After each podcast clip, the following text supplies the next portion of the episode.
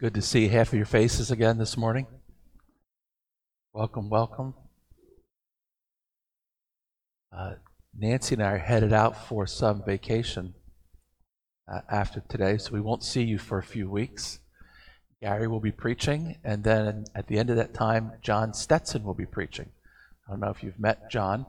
Uh, John and his wife have been coming, attending this church for some time now. He's a retired Nazarene pastor and uh, I'm sure that you'll enjoy that message as well. Today is Confidence Day. I'm glad you came for Confidence Day. We've been spending our time in this subsection of Scripture, which is Romans 5 through 8. It's sort of a compact thing all by itself, and it talks about the way people are saved, the way people experience God, the way people come to Christ, and the way they live. Once we get to chapter 9, Paul's going to sort of adjust the channel a little bit and take up some other things. But this passage of Romans 5 to 8 is significant. And, and the order of things that Paul lays out is this we recognize we were in chains, we were in bondage to sin and death. We had no life in us. We were stuck in a small and narrow place until, by the decisive activity of Jesus Christ, those chains were broken and we were free from the domination of sin.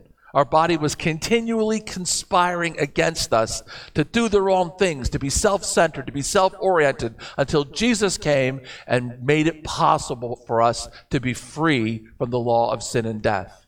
And now we have a choice. Now that we've been freed by the work of Christ and by faith, trusting in His promises for us, we leave that place and we walk a new direction. And we've been walking by the Holy Spirit, by His guidance, by His promptings, by the light that He sheds on our path. So we're walking with the Spirit. He's pointing out a direction.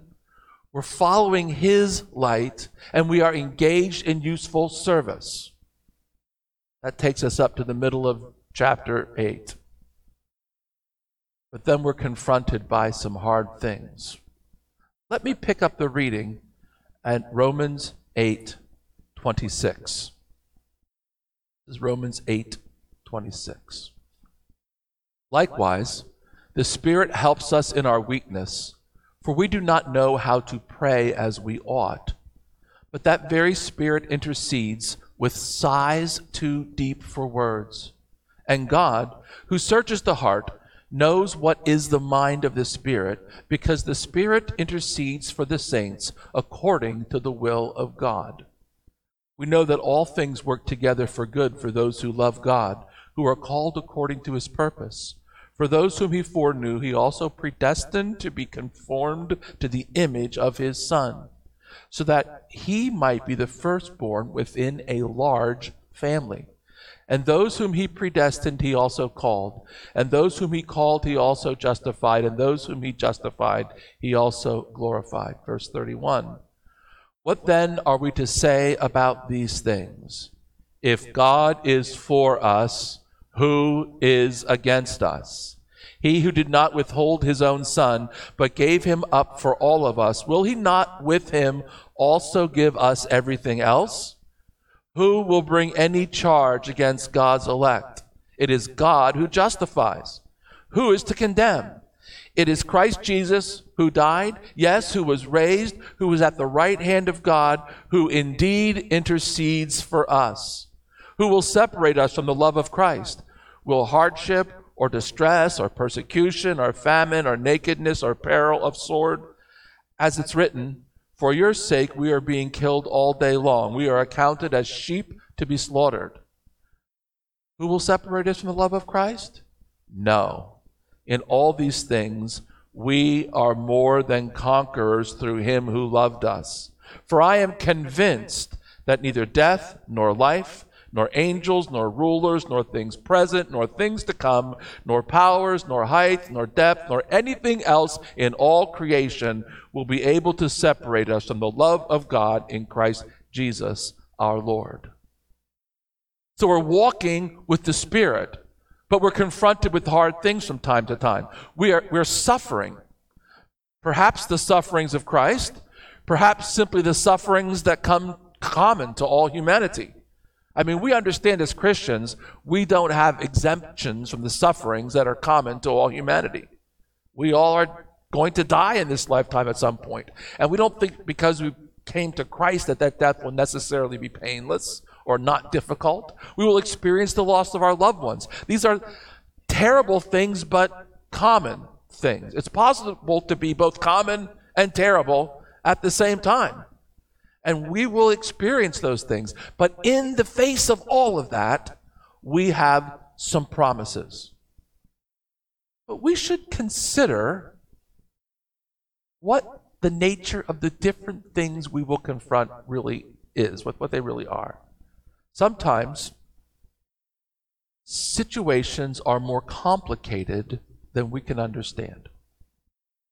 Sometimes our own understanding is flawed, and we think we understand things that we really don't understand.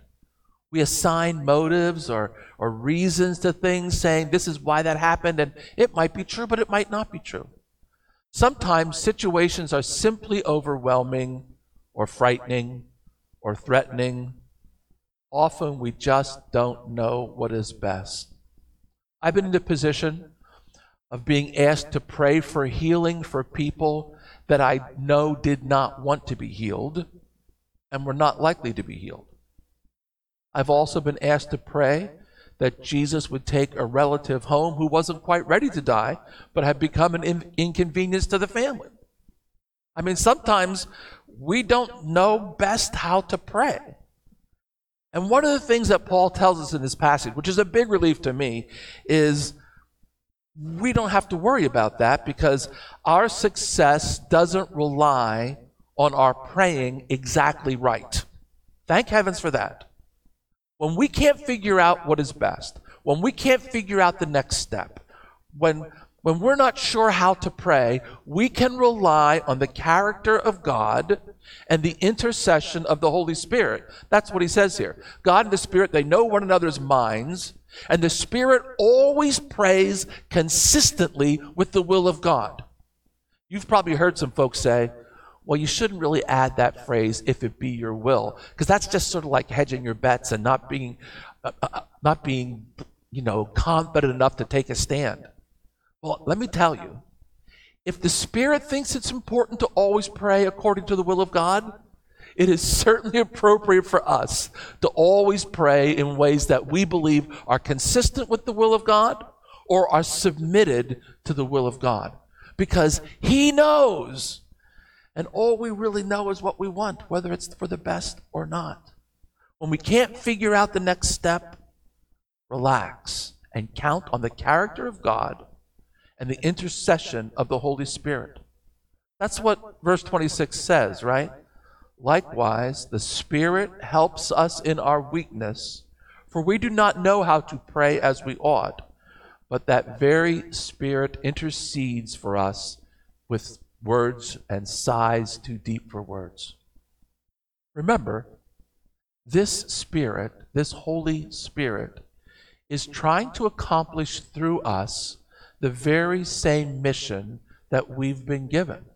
So that we know our prayers and the Spirit's prayers are aligned when we are approaching the mission that Christ has given us when we're attempting to follow the light of the Spirit, we know the Spirit is wanting us to follow the light of the Spirit. So our prayers are aligned in that. And we can take confidence in knowing that the Holy Spirit is praying for us, that He is at work in us. Romans 28, which is nestled neatly inside this passage, is one of the most popular verses in the Bible.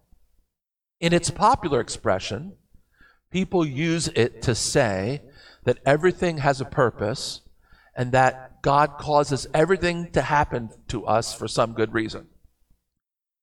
We Wesleyans don't embrace that line of thinking.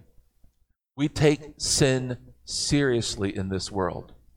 Sometimes things happen as the result of sin and evil or because of the will of humanity. Many of those things are not caused by God, and are not desired by God. In fact, God is working full time to redeem those things that sin and evil and humanity cause in this world that are so far, far short of His glory. What we Wesleyans believe is God is working to redeem all things. He's working full time. We believe He can redeem everything.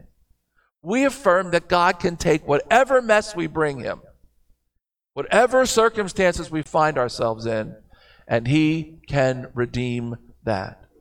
He can turn our lives around the moment we acknowledge Him and bring good from whatever remains. He's the one who can take the years that the locust has eaten and destroyed and bring us good and bring us prosperity and can bring us renewal in Christ. We can rely on him.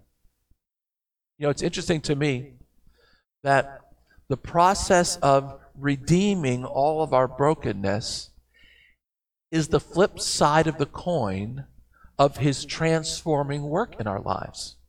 He is redeeming what was lost, but He is also transforming our character at the same time. And those things work together for our good.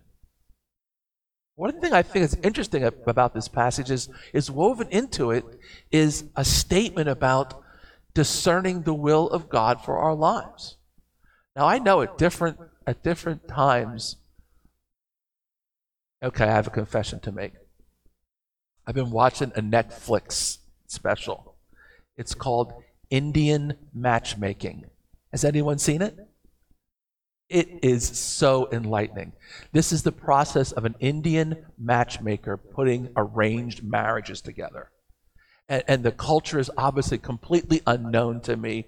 I, I find it so fascinating. And, and what becomes really clear in this special is the anxiety of these young people. Like, what is right? Is this the right person? How am I going to make up my mind? And the pressure the parents are putting on the kids to get married. And I mean, it's hysterical. And I think back, yeah, I remember some of those days. I remember what it was like to be 16 or 17 and trying to decide, you know, where I was going to go to college or what I was going to major in or what my life was going to be like. I mean, and those are those are anxiety ridden decisions. Those periods in our life where we're trying to discern what God's will is like, right? It's can produce a lot of anxiety. And it doesn't just happen between the years of 15 and 21 or 30. We face different transitions through our whole lives where we have this type of anxiety of what's the next step or, or what's God's will for my life. Here's my firm conviction from this passage that while all those things are important, every single stinking one of them is less important than what he says right here. This is verse 29. What's his will for you? To be conformed to the image of his son. That is God's primary purpose for all of us. He wants to do transforming work in us so that we can become more Christ like, because in becoming Christ like, He makes us someone who is useful to the world and to the society and to the culture and to our neighbors around us. Until that kind of transforming work happens in us, the rest of it is secondary. Because candidly, He can work through pretty much any of that stuff if we have a transformed character. And my sense is, that when we are transformed in character and more aligned with the leading of His Spirit, those other pieces will fall in place more easily because we'll have a better framework for decision making. He wants you to be a role model for the culture, and He wants to be a role model for you. That's what He's wanting for us. I think another significant piece of this uh, passage uh, relies heavily on this whole flow of the section of Romans 5 to 8. I mean, the flow is this sin corrupts and ensnares. We are freed in Christ. We follow the Holy Spirit.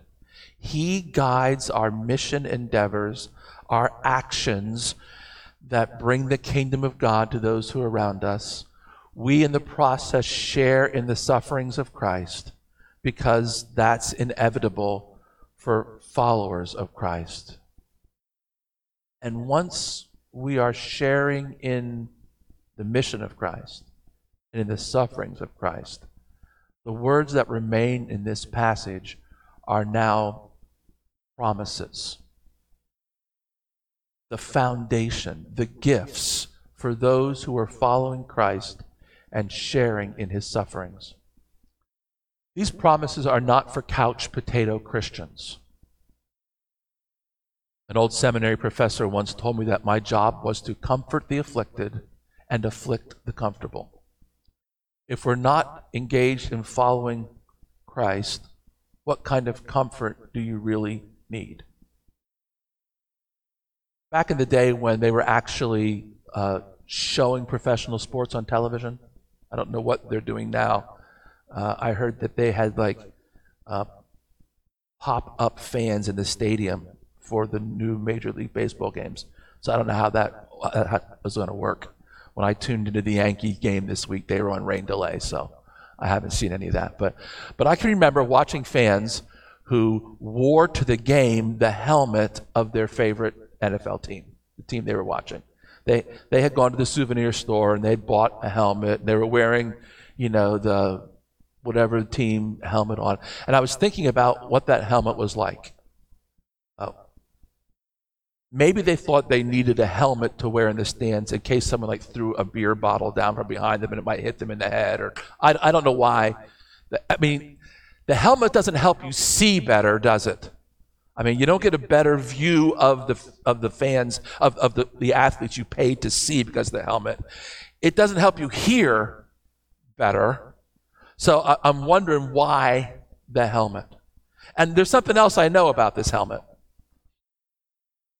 The helmet you bought for $9.99 or $15.99, okay, $109.99 in the souvenir shop, is nothing like the helmet those NFL players are going to wear into the game. There's some serious science in that helmet. It's got special padding, special construction, concussion protocol stuff. I mean, this is a work of science. And what you bought in the souvenir shop and this are not the same thing at all. In fact, you couldn't even conceive of the concept of an NFL player coming, you know, he, he got stuck in traffic, had a car accident, couldn't make it to the stadium in time, doesn't have his helmet. So he just grabs a helmet from the fan and says, I'll wear this into the game. That's not happening because this helmet is going to bring protection, right? This helmet we don't even really know what that is, right? It's plastic. I mean, we don't know. These promises at the end of this passage are for Christians who are in the game. Okay? They're not for Christians who are sitting on the couch doing nothing, or if what they're doing most strenuously is avoiding suffering. They don't need these kind of promises. But the promises that we're going to get now are for Christians who are in the game. They're robust promises. They are confidence building promises. They are designed to hold us steady in the most desperate circumstances. No matter how dark things get, no matter how desperate you become, no matter how impossible the situation you find yourself in, nothing can separate you from the love of God. Nothing. No exceptions. In fact, when you find yourself on God's side, victory is assured. What does Paul say? Who can stand against the children of God? Who can be against us if God is on our side? Now, it's important to know that that promise is for those who are on God's side not for those who pray that God will bless their plans and invite Him onto their side. There's a difference, right? It's one thing to hear the voice of the Spirit and follow Him. It's another thing to go where you want and ask the Holy Spirit to come with you. They're not the same thing at all. And as we walk in the light that the Spirit sheds on us, we are confident that we are doing His mission. And so the promises of these passages are in play for us. When we step out in mission with the Spirit, what does Paul say? We are more than conquerors. We are secure in Christ, no matter the suffering. We know Christ is working through all that we encounter to bring about his redemption. There is no condemnation for those who are in Christ and who walk according to the Spirit. We, you and I, are being transformed to the very image of Christ. And we will be given a purposeful, meaningful life as the result of that. And nothing, nothing now, nothing tomorrow, nothing ever has the power to separate us from the love of Christ. Those are robust promises. And we have a firm foundation in Jesus Christ as we walk in the Spirit. And so the question is are you feeling confident today? Have you embraced the promises of God? Are you walking in step with the Spirit? Are you wearing the helmet that He gave you to get into the game? Knowing you'll need the full armor of God. Have you heard the voice of the Spirit? Are you walking in step with it? Those are the questions. This morning, I would like to invite you to stand with me as we affirm the great promises He has made to us. Of course, you understand that this confidence is for those who are in the game. Which begs the question if you haven't taken the steps yet to get into the game, what are the next steps for you? It may be sin still has control over you in different ways, and you need to invite the Spirit of God to free, forgive you, and, and invite you into His kingdom. It may be that you're still on the sidelines on the bench waiting to get into the game. You haven't really affirmed your absolute willingness to follow the Spirit. You're still not quite sure where you're headed, or maybe the decisions you're making don't reflect what you really want for your life. You still feel tossed and in turmoil. This moment is a great time to make a decision. You haven't asked the Father to free you from sin and to accept you into his family, now is the time to do that. If you're still on the sidelines and you need to follow the Spirit, it's time to say, Spirit, what's the next step for me? And I promise you, the Spirit will reveal it to you. And if you take any of those steps today or in the next several hours, I would encourage you to send me an email and say, uh, Pastor Dan, can you help me figure out the next steps? Because I would love to pray with you about this. Because I am confident the Spirit will reveal all of that to you. That's the promise, right? He's already interceding with the Father according to the will of God for you. And so, why would He conspire to conceal His will from you? He wouldn't. He's anxious for you to get into the game and to make a difference in your family's lives, in your neighbors' lives, in the lives of this world. So I would encourage you make those decisions. Let's pray. Father, thank you for your robust promises. Thank you for the confidence we can have as we walk in step with your Spirit. Draw us closer and closer to you. Transform us to the very image of Christ so that, so that Christ can be the role model for this giant family of folks who are becoming to look more and more like him every day. May we be among that number, Lord Jesus, to honor you with our lives. We pray this in your name, according to the will of the Spirit in conformity to your will. Amen. And now may the Spirit of God accomplish in you what is pleasing to Him. And may you walk in confidence, knowing that nothing can separate you from His love. Amen.